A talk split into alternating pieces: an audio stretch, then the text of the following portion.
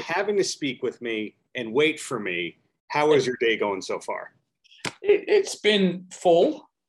Uh, we've been practicing for, we've got two big concerts in Glasgow and Manchester this week. So we were practicing for that. But no, everything was good. We went for a dog walk. Uh, my hay fever's driving me mad. It's just the usual trials and tribulations of life, isn't it? Yeah, is it still your coffee tea part of the day, or is that way behind you? No, I'm. This is five o'clock at night, mate. Nice office you've got there. Is it your office or is it your? Uh, the living space. It's it's oh, where I do the interviews, I investigate, and we also live. It's this beach town on Long Island, New York. Uh, oh, it's, Hmm, it's it's not a place where you're playing on tour though. That unfortunately. I know, I know. I wish. Well, I'm saying that I've not got there yet, but to um, to ask for more places uh, when I'm, I've got a nagging feeling that visiting anywhere is going to be very difficult. So yeah, mm-hmm. my Fingers son crossed. was just my son was just telling me that when he did the Smashing Pumpkins tour, they only did five gigs, and the bags guitars, etc., and equipment went missing on three of them. Wow. So I, on on that ratio, God knows how we're going to go on. I wouldn't worry just yet, fingers crossed. But the, the bottom line is, and can I compliment you, or are you one of those people who can't take a compliment? no, it depends what it's for, mate. Okay, so when I think about you know besides the great production work and the collaborations you've done and solo project and all that, the two bands that made you a household name to begin with, Joy Division, New Order, those are two bands that I can listen to year round, no matter the time of day. I was listening to New Order on the beach a couple days ago. It's just yeah. timeless, great music that holds up. I tell you what, mate, I'm glad you're in good company as well. Otherwise, I'd be playing to myself, wouldn't I? you know, well, there's, uh, there's a lot of us that like to hear it which is which is one of the good things, and I suppose that's the odd thing that gets you through. Uh, I was thinking that um, the gig on Saturday is a, a, very famous venue in Manchester called the Apollo, mm-hmm. and the first time I played at the Apollo was when Joy Division supported the Buzzcocks on the 27th of October 1979, and I was 23 oh my god, the same age as my daughter who's just bellowing me in the, right in, in the back. So yeah, I mean, and it's amazing to think that I'm back. Um, you know, 43 years later. Oh, it's it's a lot of numbers to consider. And a lot of artists who have that kind of success want to go as far away as possible from that back catalog. They, in other words, they have something to prove where they go, ah, that was old me. I don't want to think about that. Did you always love your back catalog, or did that come later after you had some time away from it? It sounds like you've met Bernard. Uh, then with that question, um, no, no, uh, you, are the only uh, member that would uh, talk to me. So take that as a compliment. Um, that that is definitely a compliment. The the weird thing is, and I will be truthful because I can be now, is, is that one of the big frustrations with New Order was the reluctance to play anything from the back catalogue. It's like you were stuck in a rut where you played the seven, same 17 songs over and over again. Yeah. And the irony was, it was quite infrequently um, that you played them. You know, I mean, we we we were not a high touring band. I think New Order and Peter Hook and the Light have actually got the accolade of doing more touring in their 50s and 60s than they ever did in their 30s, 40s, or 20s, right. which is bloody ridiculous. it's just mad. How do you? Yeah, I, I mean, I honestly, I, I can't imagine why um, that is. But no, I, I've always been the one that's been immensely proud of everything, including Joy Division and was always the ball sticking his hand up, going, "Can't we play Age of Consent? Can't we play Dreams Never End? Can't we play this? Can't we play that?" And um, unfortunately, the answer was generally no. And um, we we only played Joy Division twice. We did it once as a charity concert, and I'm sure that the only reason that New Order did it was because I was going to do it on my own with a backing band. Um, if if they didn't, Right. So New Order actually played a Joy Division set, uh, and then we repeated that Joy Division set in um, London. Uh, and Barney, when he came off, said, "You know what? I don't enjoy playing that. It's a bit miserable. So I'm not going to do that again." And lo and behold, he didn't. Uh, the only reason they play them now is because I think it's a it's a way of them stamping their ownership of those songs. right.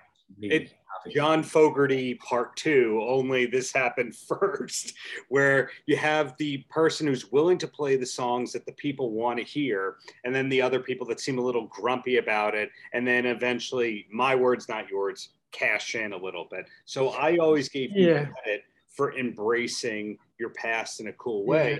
but also pushing the ball forward. Like you never stopped making music, you never stopped working with great up and coming artists.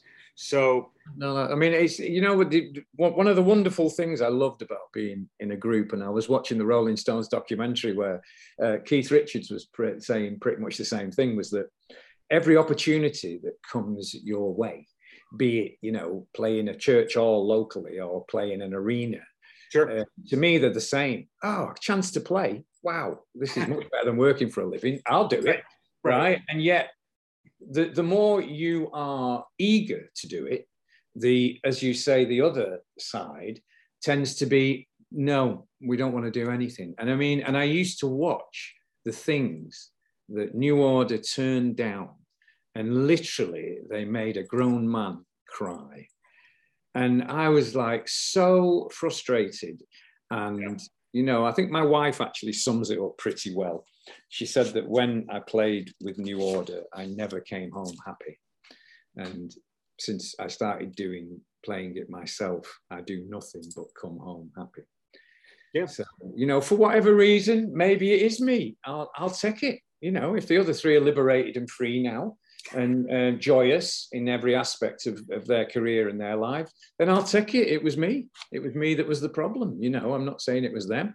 Uh, no one will ever know what the problem was. But you know there, there, there is a difference, and it is a shame. I mean, in in my opinion, and I will never change that opinion. Um, New Order was a wonderful, wonderful group, mm-hmm. and as I say, New Order now, in my opinion, are not New Order. Uh, and I will never change that opinion. And I think they've, they've been very lucky, um, you know, to to do what they're doing.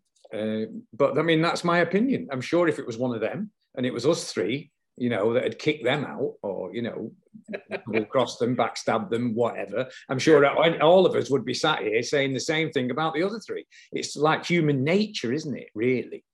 But um, yeah, but no, it's it's it's wonderful when I when I came to play, uh, I remember I was touring with a band called the Clone Roses.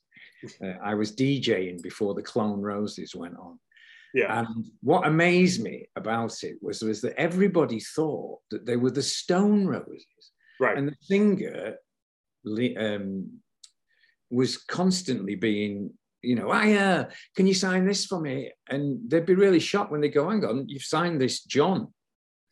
And he'd go, okay, that's about him. And they go, hang on, you've got a Scottish accent, you know, and you're not Ian Brown. What's going on, you know? And I was yeah. like, fucking hell, this is nuts. And I said to the guy running it, uh, I said to him, I said, you know what? I'm definitely going to start the Salford Joy Division, right? And he said, Peter, he said, if you did, he said, you'd want to be in it, and you can't be in your own tribute band.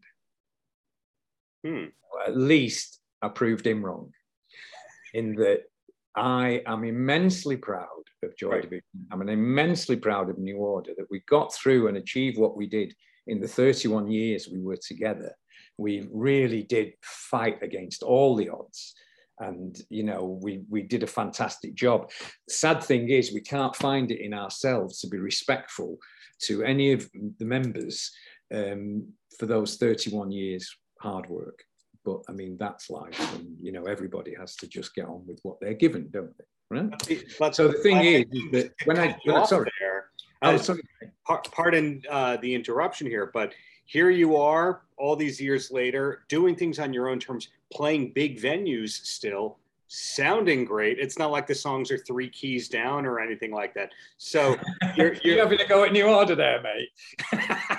I, I, do not do that, but uh, the the press release that you put out, I appreciate how it was celebrating your legacy, but at the same time self-deprecating. When you said like, and this will cure my imposter syndrome, you put that line in there.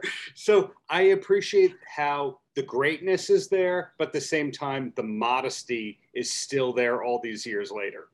Well, I mean, I, that isn't difficult, you know. Um, coming from a, a, very working class background as as I did, and I do realise how lucky I've been and what a wonderful, wonderful life I have now compared to a lot of people, and I'm very grateful for that. But I mean, it has been hard work, and you know, we a lot of us have suffered along the way, and it, it's quite odd, really, because when when I came to do it, I thought that the gigs would be full of you know fat old blokes like me that bald old blokes like me, you know, living in the past. And then all of a sudden, you start doing these Joy Division gigs in places like Mexico, in Brazil, and you're, you're finding a new young audience that are appreciating the music mm-hmm. just as much as I did when I was their age. And there's also another audience that has been played it to death by their mothers and fathers, God bless them. Um, so you, you've got all these new young people because the music is bloody wonderful. It's fantastic music. It's still timeless. Thanks to Martin Hannett, the LPs are timeless. Mm-hmm. And thanks to Ian Curtis, the lyrics mm-hmm. and the passion and the intensity, it still reverberate with young people who were going through what we were going through when we wrote it confusion, not knowing what the future held, looking out at a country that was, you know, not very um, bright, uh, right. was on its knees in many ways for many, many reasons. It was a very bleak snapshot. And yet you realize that every generation has that feeling. Um, and Ian successfully talks to them over and over again. I mean, yeah. I've, I've had many shocks in my life playing Joy Division's music, in that to get to Mexico and realize how much the Mexican audience loved Joy Division, which I'd never considered. Them, you know, that Brazil, band, Peru, Colombia. Mexico is such a wild card for dark mm. music that you never knew was bigger there than it was anywhere else. You know, it, it, it was amazing that um, we played in Mexico City and the promoter was saying to me, I said, Oh, how, how have we done, mate? And he said, Oh, you've, you've got 4,999. And I went, Wow. I said, That is incredible. He said, Yeah. He said, The band last week beat you. He said, They got 5,000. And I said, Oh, who was that? And he said, It's the Stone Roses. I was like, Wow, that is amazing, you know. And so, yeah, it, it has been a great, if you, it was, don't, don't get me wrong, it was hard work. It was hard work to begin with it was very um, I realized that were, I was in a very tricky situation with a lot of fans. I yeah. realized that a lot of fans took a lot of convincing. There was also a hell of a kickback from the old keyboard warriors that actually scared off my three singers, right? So it was serious. Yeah. Those three guys I had lined up to sing, and it was Rowetta from the Happy Mondays that said to me in the end, he said, oh, she said, okay, you're going to have to do it. End of. And I was like, ah, shit yeah, you know, big big shoes to fill. Right. Ian Curtis's were big shoes to fill. Luckily, Bernard Sumner's were, were the same size shoe, so that was quite handy. Um, so the thing is, is that you know, having my son play with me mm-hmm. when we started was really weird because that gave it such an eerie feeling. And whilst I was devastated to lose him to the Smashing Pumpkins, Billy Corgan, the bugger, um, I, it was wonderful to see him sort of grow his own wings, fly the nest, if you like. Uh, you know, I'm, I'm, I miss him terribly when when he does go. So, it, but it's great to see what it led him to. Mm-hmm. You know, he, he, he, takes great delight in telling me how many people they're playing to. We've still yeah. got a long way to go, mate. Absolutely. Yeah. So no, it's it's been a it's been a wonderful wonderful experience. And I must admit that from my point of view, as being a huge, huge fan of Joy Division, probably the biggest, to find a lot of other fans of Joy Division has been an absolute delight. And you know, when right. people say to you, "Why do you play for so long?" Because I fucking love it. You know, I mean, literally, they they they have to drag me off. I've become the Bruce Springsteen of Salford. Um, you know that thing where you know where they used to come and drag James Brown off and with the cape. Yeah. Come back, yeah. You know, uh, I'm I'm thinking of doing that. So yeah, I've been very lucky. It has been hard work, but it has been amazingly worth it. And you know the thoughts that you have, like the thought I had about the Apollo, uh, standing there at 23, absolutely terrified. And lo and behold, I'm standing there 43 years later, absolutely terrified. yeah. Sharing wonderful, wonderful music. And I do think, you know, when, when, when I used to sit down with Ian, the thing he used to most want to talk about was how the group was going to take over the world how Joy Division, we were going to take our music and we were going to go here and we were going to go there and we were going to go everywhere. All the places we dreamed of. You know, all our heroes were in Los Angeles or New York. You know, you wanted to emulate the Velvet Underground, Iggy Pop, you know, you name it, any kind of icon of American music. Right. And he, I always think of him whenever I get somewhere, even when we played in Mongolia and we were the only Western band ever to play in Mongolia at that point. I don't know if they've had more. I know they're not getting any now, but um, yeah, I don't know if they'd had more. But oh, play oh, there, yeah. there's a Mongolian band that's that's doing the amphitheater circuit here in the states. Ah, good for them. You know, there was some good music. I was given a lot of music by Mongolian bands, and even though they they sing in English. Yeah. Some of the music was great. It was really, really good. But yeah, so every time I think of, every time I get to these places, I always think that's for you, mate. You know, that's yeah. for you. His, his, his dream was to spirit, go. Yeah, his spirit and, and influence lives on to, you know, and no question about it. And being mindful of your time here, uh, the last question I have for you is oh, go on. Do you have another book in you? I know you've done three. and your honesty is very refreshing because a lot of people go, "Oh, I'm I'm worried about who I'm going to offend with the truth here." You don't quite have that problem. Well, I'm, I'm a bit like Mark Lanegan in in in that respect. Um, the I have got another book, and I I have been planning it, and it looks like it will be happening. I've got you you, you have to get sort of a, a form in your head, and now um, the the big thing problem I have in my books is that none of them have a happy ending, and sadly, this hasn't got a happy ending either. Um, I'm going to do a book about what happened after um, New Order split. Wow. The, the, legal aspect and um, the frustration being involved in those decisions that you made when you were 20 that now repeatedly come back to haunt you that you cannot reverse. And it's yeah it's going to be a salutary tale of um, be careful what you sign. As like i always say I, I, used to have a game with my lawyer where my lawyer would show me a piece of paper and i'd go what idiot signed this and he'd turn it over and go oh it's you again. I go fucking hell. So yeah you know as my mother said of my first marriage she said um, act in haste and repent at leisure peter. Uh, and she was absolutely right about that one as well. So the thing is, is that the lesson of it will be um, uh, a look at the uh, the music law aspect and the actual legal system uh, with regard to musicians and the pain mm. that not only has it caused me, but also all the people around me. Um, and yeah, it's done nothing for music, which is the saddest thing. But I have got the form of it because obviously there's a few gags and it's incredibly sad, but also incredibly funny in a one flew over the cuckoo's nest um, sort of fashion. Uh, and yeah, there's there's many anecdotes, um, shall we say, as as much as we had the other way around. So yeah, I'm, uh, I'm I've nearly I'd say that I'm 80% there with the idea.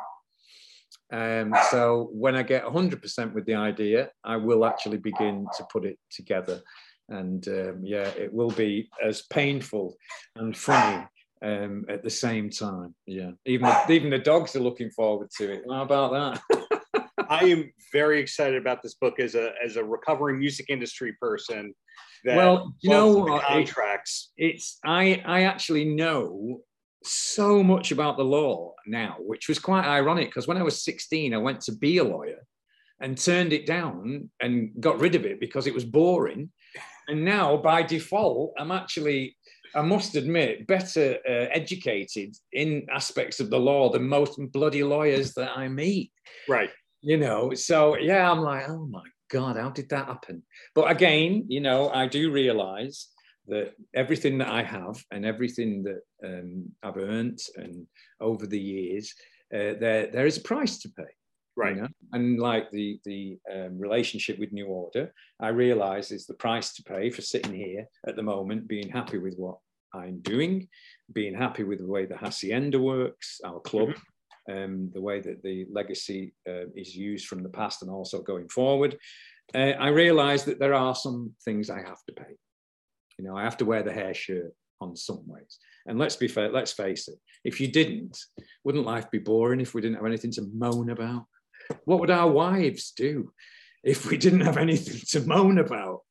You know? Yeah. Oh God. I'll, I'll ask her in a couple of minutes, but the bottom line is really thank you for the decades of You're welcome. Thank you very much. It's looking nice forward to whatever's to come, whether it's a book, a Joy hmm? Division mm-hmm. tour, a New Order tour, the solo stuff, whatever it is.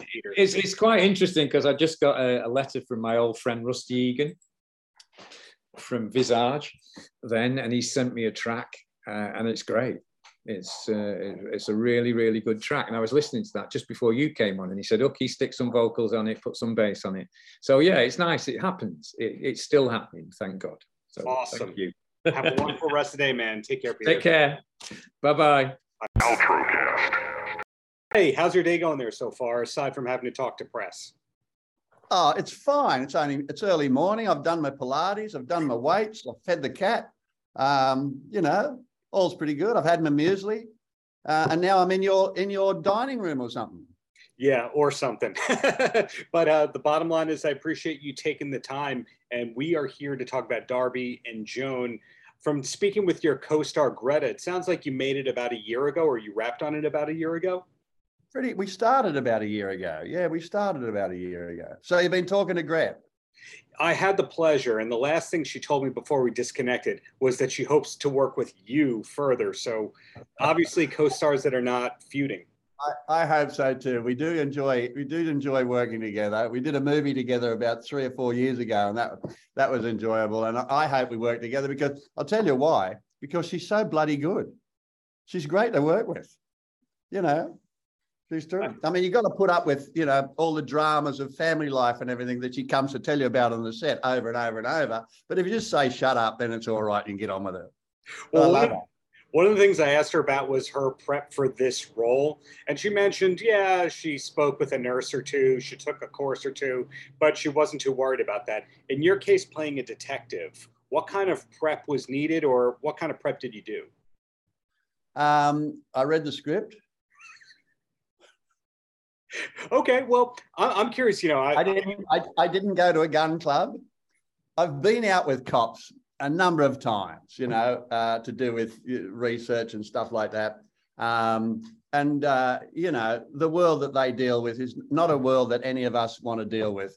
Um, you know, uh, it, it's a hard world. Uh, but basically, you know, we're talking about a man, and, you know, I have to play a man, and uh, I, I don't find that too difficult. Um, but it's a man that's carrying stuff, and we all carry stuff. We're all dealing with stuff. We're all trying to, we've all got stuff praying around in our mind there that drives us fucking insane.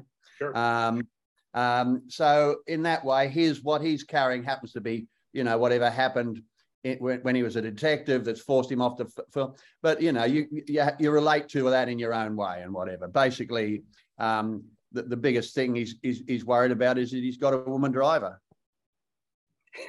the the first response that you gave me where you said the script like that's the that was the main prep for you. Going back in your career because you've been steadily working now for decades and decades were you ever method at any point in your career where you actually would shadow a person that profession before taking the role?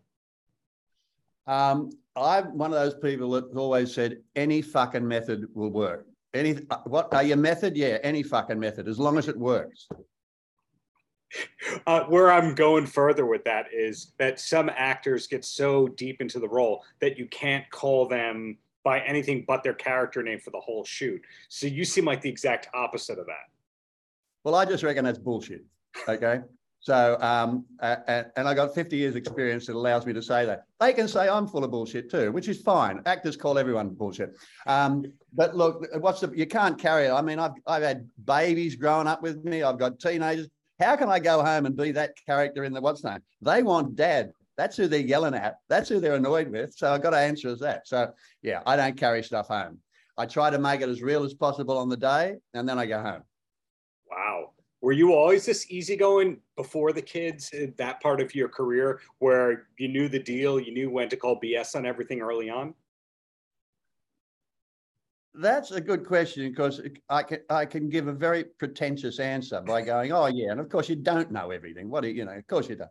But you know, I was lucky enough to be brought up by a single parent mother who had who faced life pretty straight up, and you know, a person like that has to bloody know BS uh, because they're dealing with the realities of life to try and feed their two kids on their own. So I guess I guess I saw basics pretty early on.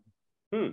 Well, one of the most fascinating things about your career to me is not just the talent and not just the great work you've done, but how you've been able to have success in Australia, success in Europe, success here, different projects going at the same time.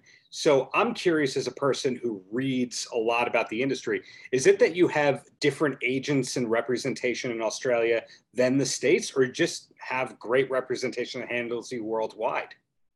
No, I, I, I do have good good good agents. Uh, you know, I, I, have the same agent in in in, LA uh, that, that I, in America that I've had from the day I walked in there after Breaker Morant, Fred Specktor at CAA.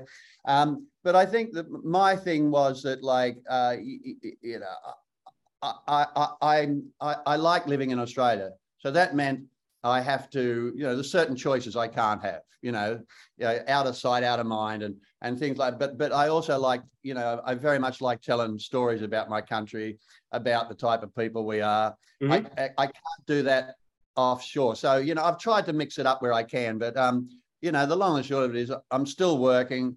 Mm-hmm. Um, arms and legs and still go all right. Um, you know, the, the head's going going okay. Having a bit of trouble with this guitar that I'm trying to learn how to play for the last couple of years, and I, I'm still as bad as I was on the first day. So basically, life's you know, like life's pretty pretty pretty ordinary, uh, like everyone else's. As a music person with a guitar about 40 feet away from me right now, who or what inspired you to start playing guitar at this phase of your life? I know, I know, I know. Yeah. I think like I I I think I sit on my balcony a lot, right? I, I sit on I've got a house in Sydney where I sit on a balcony, I look out at Sydney Harbour. Mm-hmm. You know, and, and eventually I went, mate, if you're on a balcony, you're meant to play guitar. if you're going to sit here just staring, you're meant to be strumming a guitar. So I went, okay, it's time. So I went and got a guitar and got a teacher and started. And I practice every day. And you'd think I'd get better. But after two and a half years, well, I know the chords, but I'm still lousy at getting to them.